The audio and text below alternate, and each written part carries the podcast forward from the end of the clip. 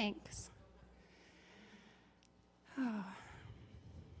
Thank you, Lord. Thank you for your your very real presence here with us already today. Mm-hmm. Thank you. Thank you so much for who you are. And thank you for these words um, of your gospel that have been handed down yeah. generations to generations, and that we are just a part of your big story, your big story of your church, your bride that is going on. And, um, and, uh, and we are going on towards you, Lord. Would you lead us on more and more and more towards you? That we would become more like you. And we thank you for the words that you've given Gordy to say today. We thank you for what you've put on his heart. Thank you for what you've been doing in his life this week. Thank you. Um, yeah. Thank you that you're here. We just pray that you'd speak with him, to him, to us through him, and that you would help him to clear his mind, that you would bring quiet to his soul, that he would be able to be totally focused on what you have to say, and um, that you would bless each one of us with ears to hear. In your precious name, Jesus, I pray. Amen. Amen. Thanks, Joanna. Oh, thanks for the tea. Thank you. Carolyn. Thank you, Carolyn. All right. Well, Happy New Year if I missed you last week. Uh, I, I, know some of you weren't here, so good to see you. And um, just want to introduce our newest homestay, Sue. Sue, do you want to just stand and let everybody see it? Can you welcome her? She's going to be with us for a couple of weeks. Mm, welcome, Sue.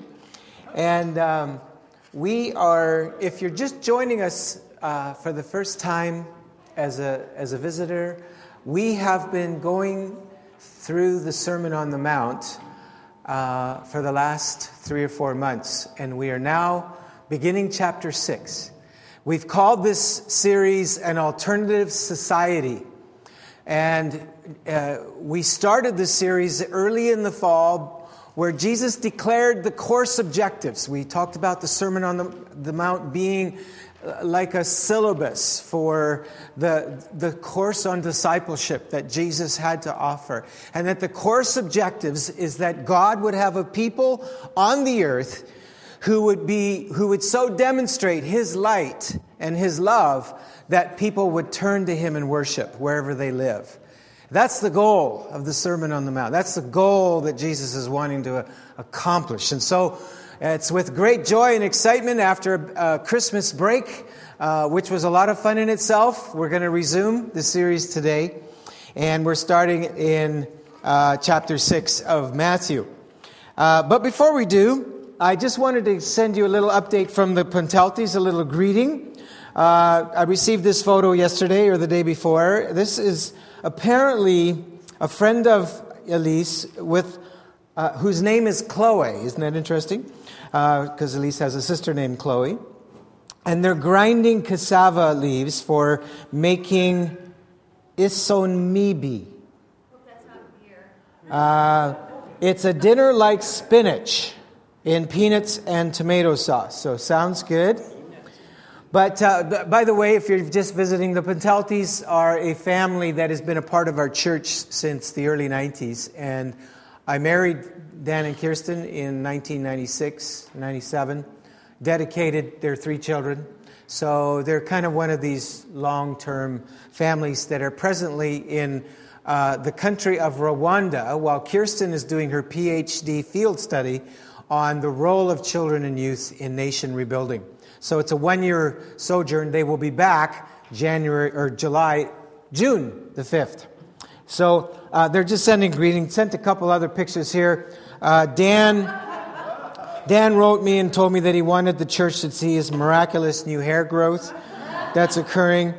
Uh, these are actually bananas that are growing in their yard, and the, the season of harvest has come. Another lovely family picture. Some of you saw this. Uh, Ralph and Donna Bromley are with them uh, over Christmas time. So, uh, yeah, isn't that amazing? So, uh, anyway, uh, just remember to love and pray for them and to communicate with them through Facebook, through email. Uh, read their blog. You, the information on their blog is online. And so, Lord, we lift up the Pontelti family before you now. We, We ask, Lord, for your continued blessing and favor on them and uh, for your joy to be their strength. Uh, I pray particularly for Kirsten that you would empower her to, to do the work that needs to be done in her field study, uh, and, and that much good and much fruit would come uh, to your kingdom as a result of this, Lord. In Jesus' name, amen. So, Dan and Kirsten, if you log onto our podcast, we just say we love you in Jesus' name. And Aiden, Elise, and Chloe.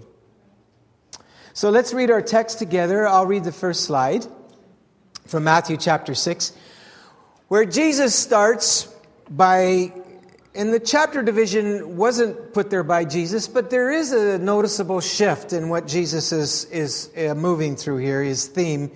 And he starts by saying these words Be careful not to do your acts of righteousness in front of others, to be seen by them. If you do, you will have no reward from your Father in heaven. Let's all read the second slide together. So when you give to the needy, do not announce it with trumpets, as the hypocrites do in the synagogues and on the streets, to be honored by others. Truly I tell you, they have received their reward in full. Do not let your left hand know what your right hand is doing, so that your giving may be in secret. Then your Father, who sees what is done in secret, will reward you. Kathleen and I watched a documentary uh, this week uh, called The Doc Zone on CBC. And it was on the proliferation of counterfeits in our world today. And it featured counterfeit products of all uh, varieties, whether medicine or food that is being reproduced in mass to make money. And uh, one of the most intriguing was the proliferation of counterfeit airplane parts, which really is an encouraging thought if you do a lot of flying. And so much so, and they gave an example of an airplane crash that occurred in South America where after the crash, scavengers came in mass and grabbed parts out of the plane, and then they ended up back on the market being sold uh, to air, airline companies and, and put in, air, in airplanes. How many have heard of the Concorde? This kind of went out of business in 2003. The Concorde is called the Concorde because it's a supersonic airplane that was uh, uh, kind of an agreement between Air France and, Air, and, and, British Airways for a number of years.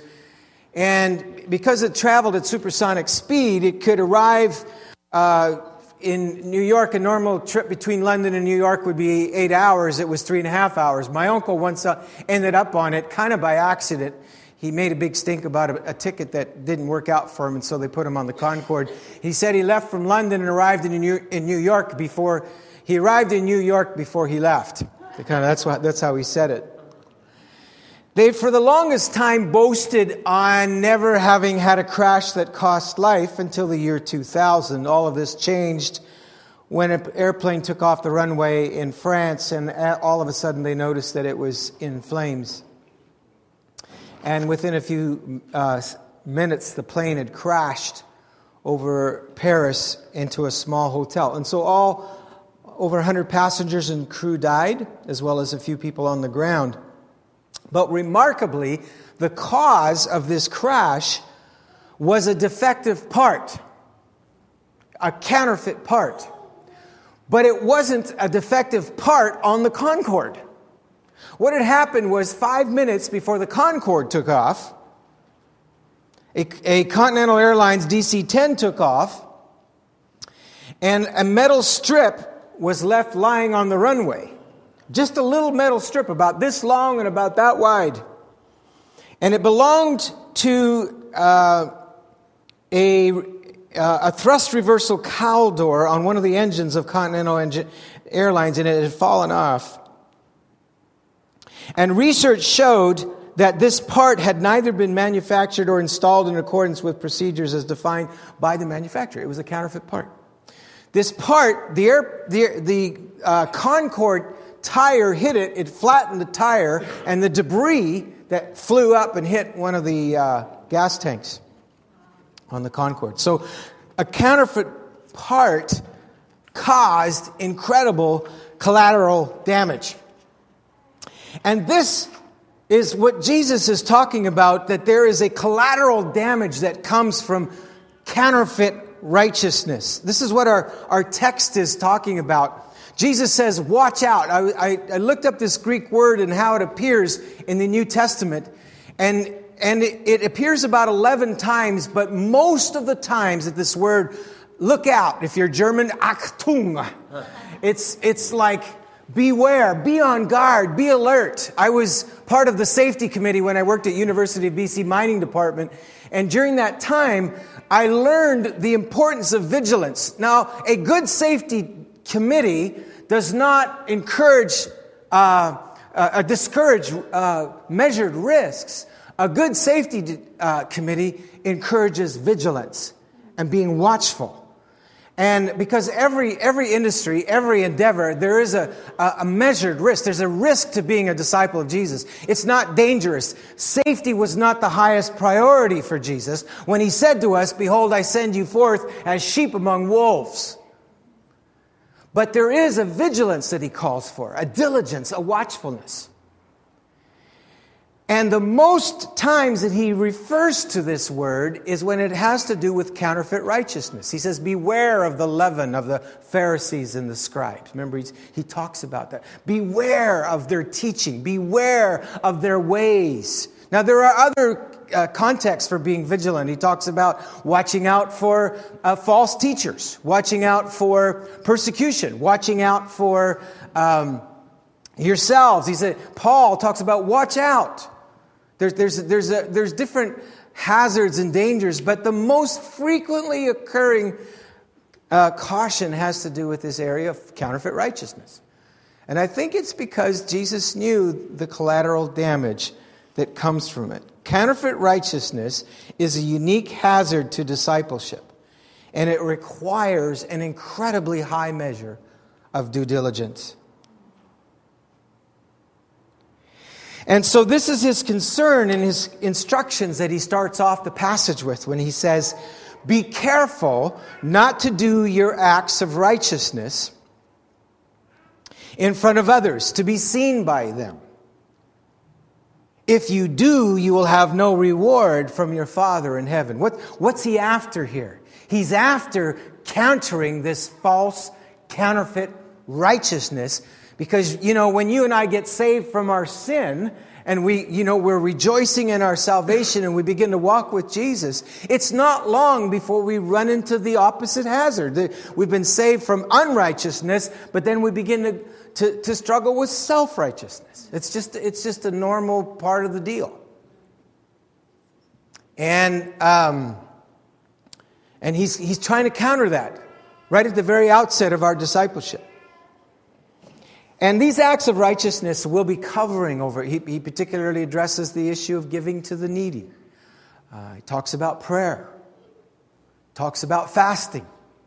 That in, in these areas in particular, there are hazards of self righteousness and counterfeit righteousness.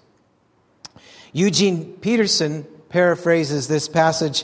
I love this in the message. Be especially careful when you're trying to be good so you don't make a performance out of it. It might be good theater, but the God who made you won't be applauding. I like that. Now, why? Why is this a concern? Because Jesus said the moment you begin to shift into doing it to be seen by others, the counterfeit has already begin, begun. There's a, du, a duality, a, a dichotomy that's occurred in your being. You weren't made for that. You begin to become separated from who you really are. Now, he doesn't, obviously, he's not talking about uh, doing things where nobody ever sees you. That would be impossible because most of the things, good things we do, we will do for others. And it's very hard to, to hide that. Uh, I, I'm doing a good deed right now. I'm preaching the gospel. It's very hard for me to hide that. But it's not what I'm doing or who sees me, but it's why I'm doing it. And it's who I'm doing it for. Right? That's, that's what he's after the orientation of your heart. Uh, and I've struggled sometimes in my preaching ministry because God has had to deal with me about the fact that this is as much an act of worship for me. I do, I offer it to Him. I say, Lord, this is my offering. And some Sundays I feel like it just sucks, and I vow never to preach again. And God will deal with me and say, Who are you doing it for? Right? Did you give me what, what I gave you? Did you give back to me what I gave you? Did you do your best? Did you, did you give me your best? Yes. Then that's all I ask for. But uh, I, I don't know, Joanne, I don't know about you, but I, I usually feel like if you use baseball terms, I hit about one out of four. Seriously, that's how I feel. It's a very hazardous and difficult vocation. And uh, maybe we should just have church once a month. I don't know, but anyway. Um, yeah. So, no, that's why we have a team, um, for sure. But it's, it's, it's something where the Lord is just, I, I think people in public ministry, this is particularly an issue and a hazard. So let's first of all get something straight. Approval and affirmation is not bad in itself. In fact, it's absolutely essential. And I think that sometimes we get into trouble when we, we deny this. Uh, when children come into our lives, we, there is something about us as parents that wants to affirm them. As I held that little granddaughter, the newest one, when she first arrived, there was just something in me that said, thank you. Just said, thank you. What was the thank you for? For being. Thank you for coming. Thank you for existing. And that was a grandfather affirming the, the, the, arrival of a new life. And every one of us were created for that. And that's what we're getting in this baptism passage. When the heavens opened and the Father said, Thank you. You're my son. I delight in you. There's joy that you give me. And every one of us were born for that. And if you deny that, if you say, No, no, no, no, I don't need that, what happens is you begin to become sociopathic. You begin to separate yourself from the real need that you and I have for affirmation. We were born for that. The Bible says, let honor be given where honor is due. And you are created in the image of God. You are created so that the universe would say, wow, there is something about God that I can see in your life that I wouldn't have seen otherwise.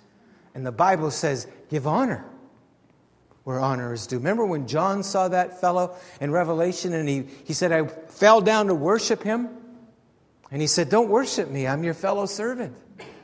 But you see, our real identity and existence is we are so, so created in the image of God that that is honor due to us. And so we give that to our children, don't we? We give that, we, we affirm them. And as parents, the natural instinct is to, to speak. Uh, there's a naming that we named our children. We name our sons and our daughters, not just their physical names, but we name their, their character. We call them. We call them forth. We see, we speak what we see on them. We prophesy. And so it's important to acknowledge that need because if we don't, we, we disconnect from relationships and become either depressed or sociopathic.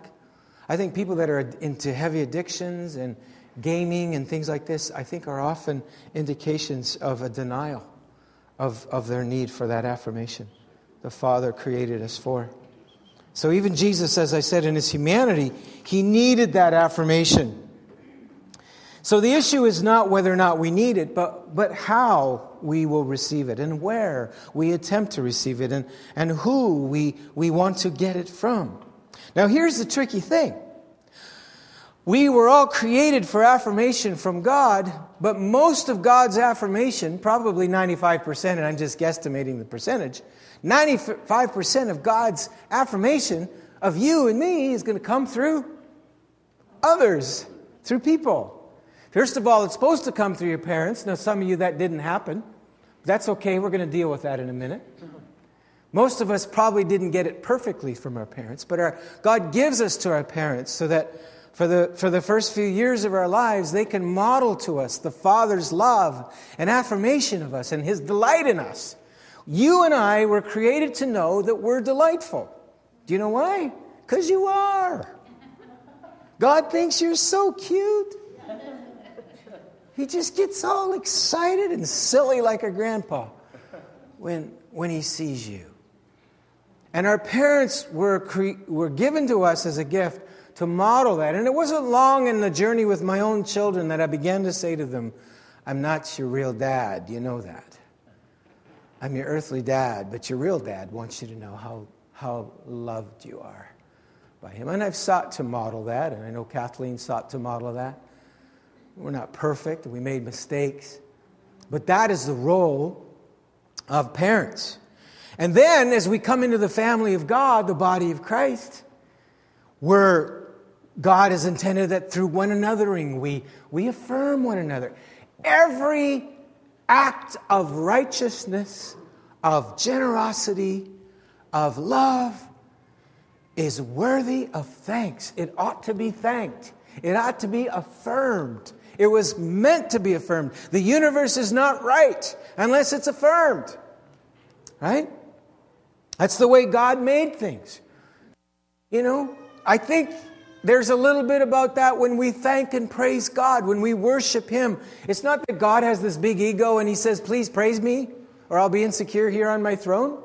That's not what it's about. It's about entering into the dance of the, of the universe.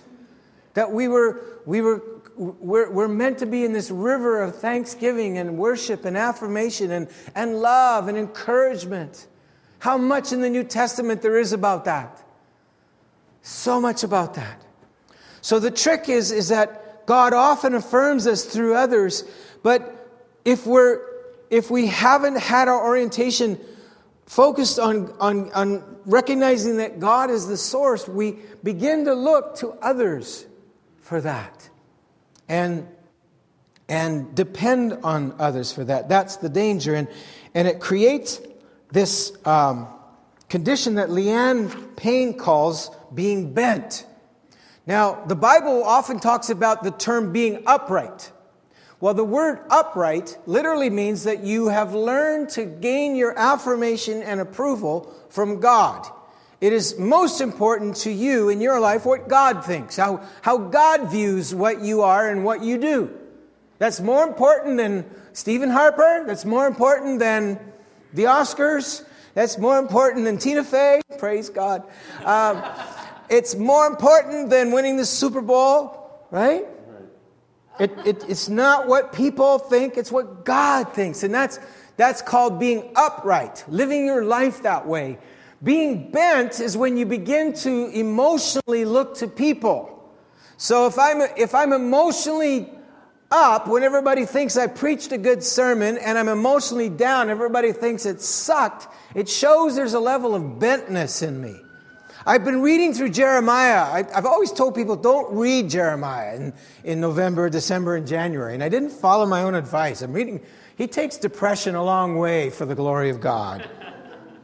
But I love this guy. Actually, I haven't found it depressing at all. As I've read Jeremiah, I thought, this dude, he, I mean, he, he does what God tells him to do. And you know what? His success, can you imagine him going to a pastor's conference? They say, hey, Jerry, how's your church doing? Well, uh, the board members beat me up last week. Uh, they threw me in jail. Um, you know, the king wants to kill me.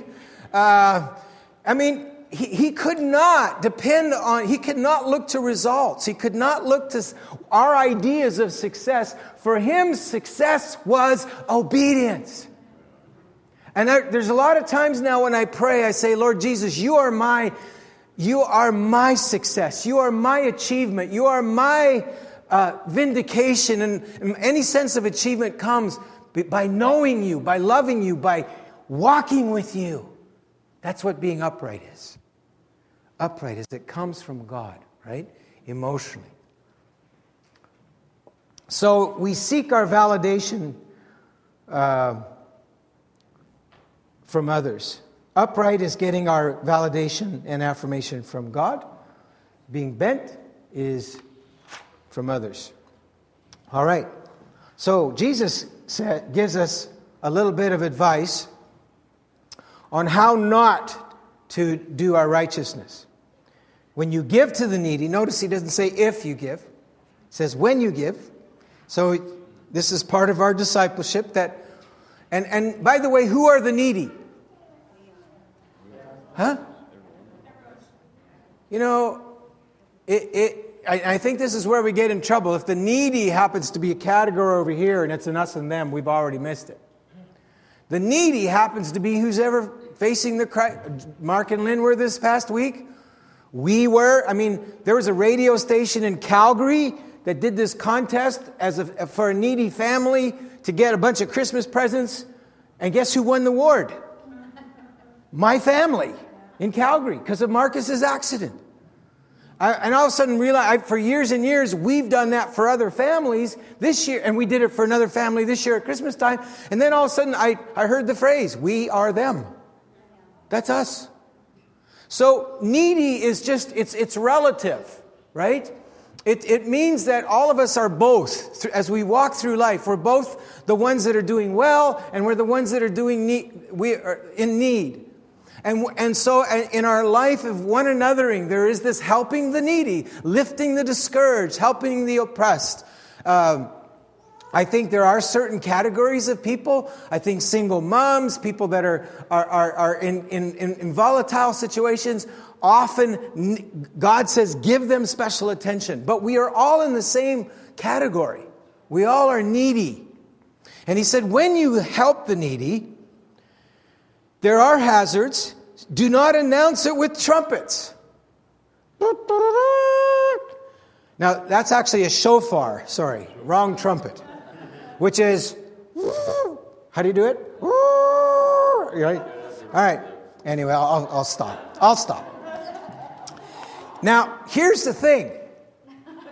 Here's the thing. There is no evidence that anybody ever did that.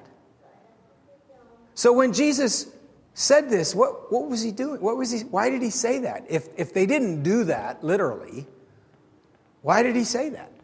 Reverse psychology. Yeah. I think he was a real psychologist, wasn't he? The fact of the matter was, he said, You're not doing that outside, but inside you are. That's what it. And, and it's a message for all of us. It's a message for all of us. Now, uh, the offering boxes in the temples, they say, looked a bit like a shofar. They were designed a bit like a shofar. So maybe it was the noise that they made when they put the coins in. Bang, bang. Who knows? I don't know. But his point was it was more of an internal disposition of show. There was a bentness. And he, he said, don't announce it with trumpet as the hypocrites do, which was another word for counterfeits. Don't do it like the counterfeits do in the synagogues and in the streets. The word hypocrite hypokrites in the Greek literally meant a Greek stage actor.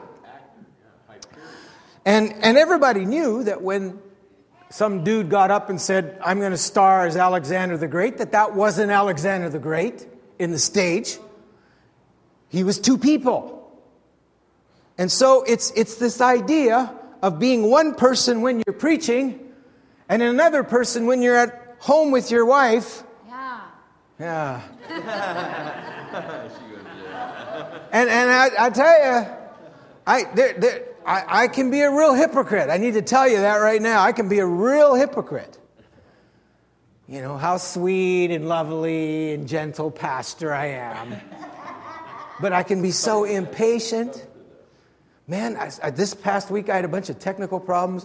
I can't tell you how close I came to dropping the F bomb several times. I, I, Now, I used to specialize. I was the greatest F bomb guy in the world. And so I have a real problem when I, of reverting to the F bomb because it has issues with me. Some of you don't have those same issues. But for me, I do. And I can't, there's a couple times where I go, I went,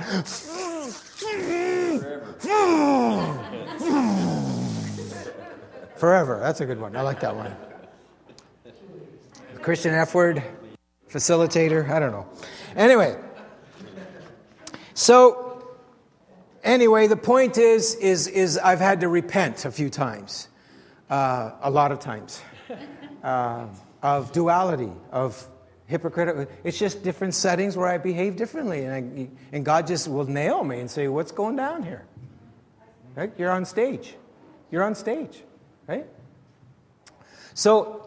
Uh, again, those of us in public are particularly. Now, our world understands hypocrisy. I found this on the, on the internet. It's the, pa- the practice of professing beliefs, feelings, or virtues that one does not hold or possess. Falseness. Um, an act of uh, or instance of such falseness. Here's how Eugene Peterson translates that uh, passage that Jesus talks about, the blowing of the trumpets. When you do something for someone else, don't call attention to yourself. You've seen them in action, I'm sure. Play actors, I call them, treating prayer meetings, street corner alike as a stage acting compassionate as long as someone is watching, playing to the crowds. They get applause, true, but that's all they get. So Jesus tells us how not to do it. Here's how you do it, he said. First of all, when you give to the needy, do not let your left hand know what your right hand is doing, so that your giving may be in secret. Then your Father who sees what is done in secret will reward you. It's an interesting phrase, do not let your left hand know what your right hand is doing. He goes even farther than not letting someone else know what you're doing. It's like not even, as Matthew Henry writes, not even letting yourself know what you're doing. It's almost like an unself consciousness about what you're doing. Remember those people that said, Lord, when did we see you hungry and we fed you? When did we see you thirsty and we. They were so unself conscious about it, they'd completely forgotten that they did it. Isn't it, isn't it fun when God comes to remind you of something that you did or He did through you and He thanks you for it? So Peterson said, when you help someone out, don't think about how it looks, just do it quietly and unobtrusively. That is the way your God, who conceived you in love, working behind the scenes, helps you out. In other words, it's like Jesus is, is giving us this invitation. Rather than just not doing it to be seen by others, rather than just not doing it for the approval of people, rather than just doing it for God, it's an invitation to actually do it with God, who is the most unobtrusive person in the universe. Do you know how many things He's doing for your life this week and you didn't notice? You didn't see? And it's like God invites you into that inobtrusive work. It's learning to do your righteousness without noise. Quietly serving, loving, worshiping, giving, without noise, without noise. So, it means that you so unconsciously, unself consciously love God and neighbor, you don't even think about what it looks like or who's seeing you. So, how do we counter hypocrisy? In closing, first of all, cultivate a hidden life with God. There, there is no replacement for this. Alec quoted Luci Shaw last week. I got another one for you. She writes about, in a book about water lines, driving through arid country. She says, I could guess the presence of a stream or an underground spring by the twisting line of willows that followed the water line. Hugging its contours, curving along the creases between the folds and flanks of the hillsides. And then she writes this, and it's not too difficult to notice the traces of green in a fruitful life that has been watered by the hidden springs of the Spirit. So, cultivating a hidden life with God, and Jesus talks about this in the coming verses in next week's passage about going into your closet and shutting the door and having this intimacy with God through the scriptures, through prayer, listening, journaling, but just a, a walk with God. And I guess the paradox of that is, is inviting someone like a spiritual direction, director or a soul friend into that to be accountable to because 360 degree vision and self awareness is so important. But cultivating that hidden life with God. Cultivate. My dad did a study of uh, all these evangelists, the, the scandals that happened in the late 80s and early 90s in the televangelists. And one after another, he found that every one of them had abandoned their devotional life. They had a good public life, but they didn't have a devotional life. They didn't have that private walk with God. So if you need help with that, please call me. Please call one of the elders. Call there are tools to help us. We're going to be in the next couple weeks doing some exercises, walking through the Lord's Prayer. I pray through the Lord's Prayer every day. I guess I have my reward now. but what I'm saying is that it's a tool. I don't pray it like literally uh, just by rote, but I use it as an outline and I pray through it and I pray for you and I pray for our church. I pray for the Vineyard Canada. I pray for my, my loved ones. And I, and I uh, ask God to involve me in His work. David, the key, the key to David killing Goliath and being able to face Goliath in front of the crowds when the armies were watching was for years he had served God in obscurity, risking his life for his sheep with a lion or a bear, when nobody was applauding, nobody was watching, he, he learned that God was his audience. He learned to hear the applause of heaven, as one author said. Cultivate that. Cultivate the ability to hear your Father's well done. And you have to stop and listen for it. I think that often after Jesus' long times of ministry, you notice that he went and prayed all night. I think that he went to hear the Father's appraisal before he heard anybody else's. He wanted to just say, Well, Father, how'd it go? Did I do okay? And I think the Father just poured into him. And, and uh, that's something most of us are not good at, at hearing. We'll talk about that more in a minute in our ministry time. Secondly, practice the spiritual discipline of anonymity. There's most of the things you and I do, we will not be able to do in secret. We won't literally be able to do it where nobody knows about it. And that's okay. I don't think that's a, what Jesus is after here. But Richard Foster, in his book Celebration of Discipline, talks about just for the sake of your own spiritual exercises, practice doing some things that nobody ever will know. A few months ago, I was telling you about how that I did all this work on the house. I cleaned the windows. I, you know, there was there was mold and all kinds of stuff. I just, man, I just was one man wrecking crew cleaning our house, you know. And at the end of the day, I realized there's probably nobody even going to notice that I did this. Girls notice. But here's the, here's the thought. Here's the thought that came to me, is that if I didn't do it, it would be noticeable. Right? Yeah. And isn't a lot of our work like that? As parents and whatever we're doing, if we don't do it, then it gets noticed. Yeah. That's right. And I think God designed it that way a little bit. I, I, you know, it's just, um, and, and those of you, a lot of you, this discipline, I don't need to tell you to do that. You're already doing it. I mean, isn't parenting like that? You pour your life in that, life in that little baby, and that baby going, ah, ah, ah, you know, and you know, and, and, and poops and, and, and cries and gets hungry and you, you change and you feed and you sleep and you, and it's just cycle, cycle. And, and does that baby ever say thank you? Does it ever go, oh, you're amazing, mom, you know, you're amazing, dad, you're amazing, grandpa, right? No, doesn't happen. But why are you doing it? You're being the father. You're being the father's heart to that little one. You are changing their life.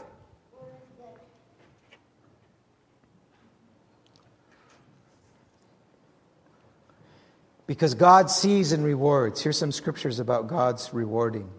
He does reward. But it's a reward that's different than, oh, you did that, then hey, I'm going to reward you for it. Oh, you did that, I'm going to give you a treat. It's not that kind. It's, it's, the, it's, it's, it's a reward that is inherent in the very action. It's a reward that's inherent in the very fact that you've been a conduit of God's love. Here's the reward. This, my dear friends, I would like to introduce to you to Alina. And I am so in love. I am smitten. She has me around her finger. And I spent a lot of time with this little one in the last couple of weeks. And my favorite times were about a half an hour to an hour before she was going to go to bed. And mom was busy, and grandma was busy, and everybody. And I got to just hold her. And I would just hold her and hold her. And, and also when she got up in the morning, that was so fun. Because I'd walk in, and she'd be crying, Hey, it's time to get up. I'd walk in. As soon as she saw me, big grin would come over her face. She'd stop crying. She'd, all right, let's go, right? I'd pick her up, and, and she didn't, didn't need to eat right away. She needed changing, but I didn't bother. and not yet, anyway. And, and, we, and we would just, we would just interact. And she loved to do this. Um, she, she loves to put her forehead on my head. He, forehead to forehead, like that. Kind of like the football players. Like that, right? Um, only it wasn't quite that hard. Um, and, um, and then she, she would put her cheek to my cheek. And she would just hold it there. And I could literally feel, feel this passing of, of, of a indescribable something happening between us. Uh, and so that's what I mean by the reward of uh, is, is inherent in the action. Um, this is our older grandchildren, Samuel, born here in Vancouver eight years ago and spent his first year here in Vancouver, and he's a Vancouver baby. He cheers for the Canucks uh, in the midst of a very hostile environment in Calgary now. Uh, that's Annalise with their, they're with their grandma there. This is an incredible skating area, by the way, in Calgary. We can go down rivers for long stretches, and it's just unbelievably beautiful. If you want to do wintertime sports, that's the place. Um, yeah, that's right. There were a lot of those in the backyards. It was cold, man. Um, but Samuel, um, I used to babysit him, and he, uh, I'd at least have him once a week over at our house while his mother went and got German lessons. And he would sleep uh, on, my, on my chest. I'd put him down, face down on my chest, and his, his head would go under my chin, and his little feet would come down to about my waist, like that and he would just sleep there between um, colic fits. And um, so, so, you know, I mean, I did this every week for the first, first year that they lived here. And, you know, you think, well, they'll never remember this. They won't know this. They, they're too young to remember, right? right? Okay, here's, here's the thing. Every time we say goodbye, this little guy starts to cry this is the night before. We leave early in the morning. The night before, he starts to cry.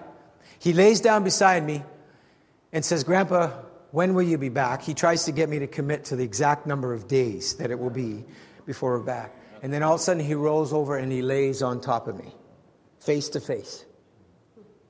What's that? It's like the reverse of Elijah, you know, in the Bible. Where, but it's, he lays and, and, and his little cheek and his tears just flow over my, my face. We cry together. You see, he may not remember here those times when he was one, but he remembers here in his heart, right? So the blessing of the Lord makes rich and adds no sorrow, and it doesn't pass away. It, it's, it's eternal, right? This is uh, the last night when we were celebrating our daughter's 31st birthday. That's our son there getting a card ready, or he's their favorite uncle. And, and here's a picture of Marcus. Uh, Marcus was able to be home. Uh, he got out of the hospital two days before we got home, got there. And he's able to move around on crutches now. Uh, he still has to sit in a wheelchair a lot, but uh, painkillers and whatever help him kind of through the day. So he was able to come and celebrate the birthday party there with Danielle on the last night there, and then after we went home, Kathleen and I babysat four children, and he went with Dee and, and Christian to a movie at around 11 o'clock at night. So he's kind of back to normal, I'll tell you. Uh, anyway, keep praying for him. The foot is still a, a concern, but but the blessing of the Lord makes rich. It adds no sorrow with it. So all that to say, how do we remove barriers to, to hearing God's approval? I think that for the longest time uh, I was in ministry, I would pour my heart out serving God in youth ministry in Calgary as an associate pastor, traveling and preaching all over the country. And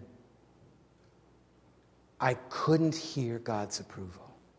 So I never felt like I did enough. I just never felt God was happy. And finally, I began to experience this split, this dichotomy in my personality where it, the, the, penny dropped when I was talking to a young leader, and he was, pre- he was talking about how he heard me preaching at a youth rally. And he, and, he, and he saw me preaching, and he said, It scared the crap out of me. I said, Well, why? He said, Well, that kind of intensity and passion and whatever you were preaching with, I just, that could never be me. And all of a sudden I realized somewhere, somehow, who I really was and what I was in public had become two different things. And it was terrifying. It was a terrifying experience because I didn't know how I was going to get back. But how many are glad that we have a God, a Father, it says, Whom He loves, He chastens and He disciplines. And He, he if you want to be upright, He will get you there. He will integrate you, He will help you. So, what I'd like to do is close with a, just a prayer for just those of us who may struggle with hearing the Father's well done.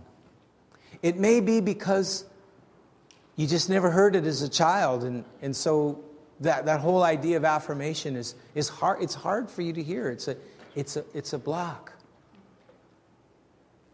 And so, even when people affirm you, sometimes, on one hand, you feel like you're so hungry to get it, but on the other hand, you find it hard to receive.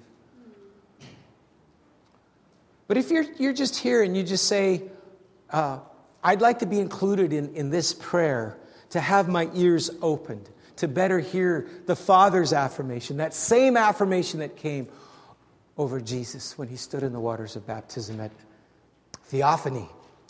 Why don't you just stand right now and I'm going to pray for you.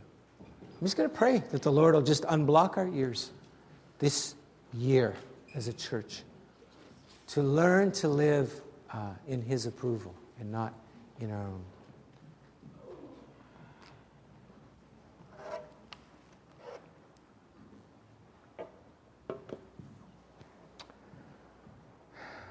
So, Holy Spirit, we invite you to come right now. Lord, I, I include myself in this prayer. I, I confess that I still sometimes can go long periods of time in working and serving and loving and giving and feeling like I got nothing more to give. And I haven't heard for the longest time. You're well done. Lord, help us not to be passive about this, but Lord, would you help us to be proactive, to humble ourselves? You said, unless we become like little children, and little children say, Watch me, daddy, watch me, look, look, daddy, look at this. Look, mommy, look, look what I'm doing. You said, unless we become like little children, we cannot enter the kingdom of heaven. And so, Father, we, we repent of pride that denies that we need this. We need to be affirmed. We need your affirmation over our life, Lord. So I ask, Father, first of all, that you would re- cleanse us of that pride. And Lord, we humble ourselves and say, Daddy, we need your affirmation. We need to hear and feel and know your delight over our lives. And so I ask for that miracle right now, just as we stand. As we stand, Lord, those of us who've stood, Lord, we stand with an, a childlike expression Daddy, we need you. We need your affirmation. Help us to hear it, help us to receive it. And in the name of Jesus Christ, I break off every barrier to hearing the Father's well done in our lives. In Jesus' name.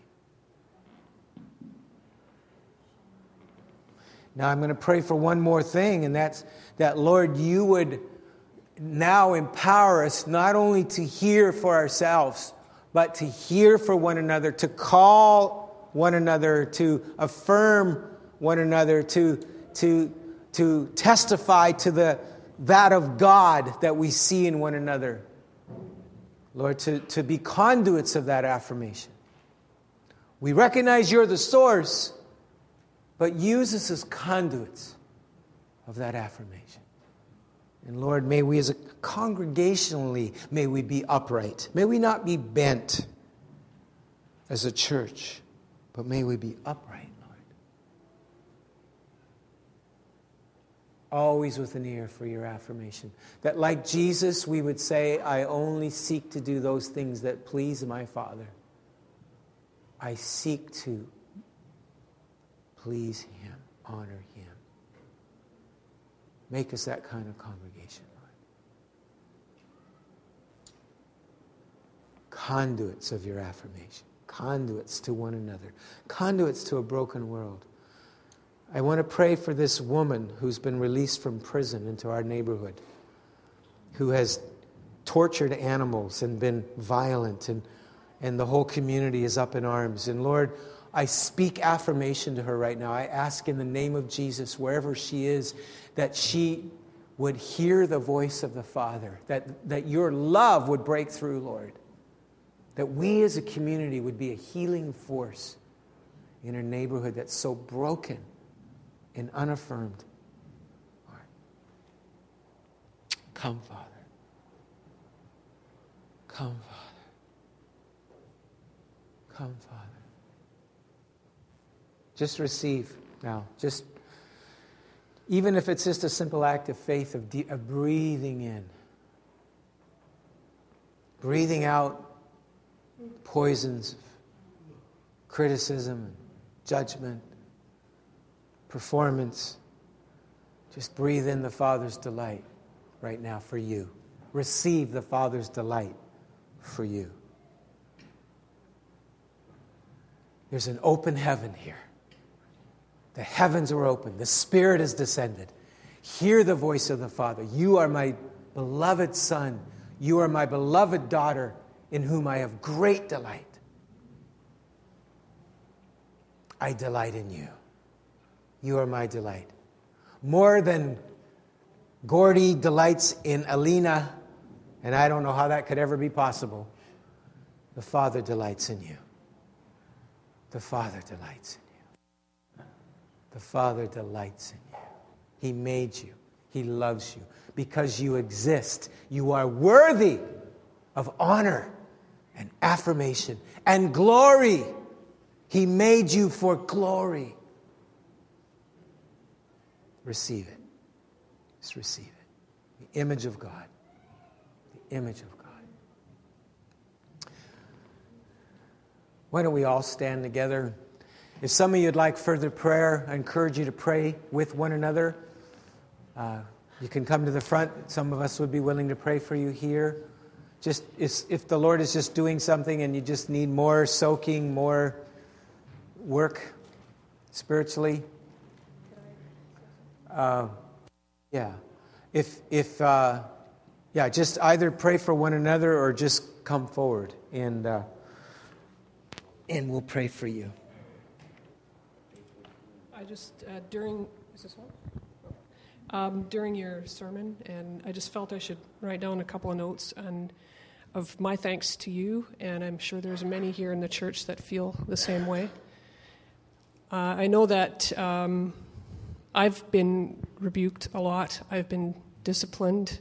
It's been a journey back to church for me, and I know there are many people here probably that are the same.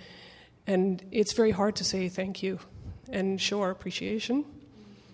And maybe that's one of the, the reasons you don't hear lots from us.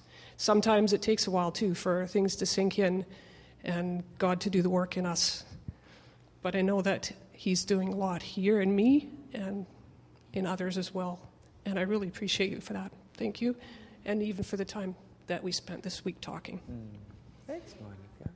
Thank you. Yeah, I, I, I think I get a lot of encouragement here. I don't, I don't feel like you guys are bad at it at all. It's just that, like a lot of us, we're not good at hearing and we're not good at receiving. So it's, it's more on the hearing end that I think, uh, uh, if, if you heard anything from me in that regard, uh, just the inability to hear the Father. But you're very encouraging, and thank you for that, Monica. So may the grace of the Lord Jesus and the love of God and the communion of the Holy Spirit be with you. May the Holy Spirit empower you to live a life this week basking in the affirmation and delight of the Father. God bless you. Have a great week.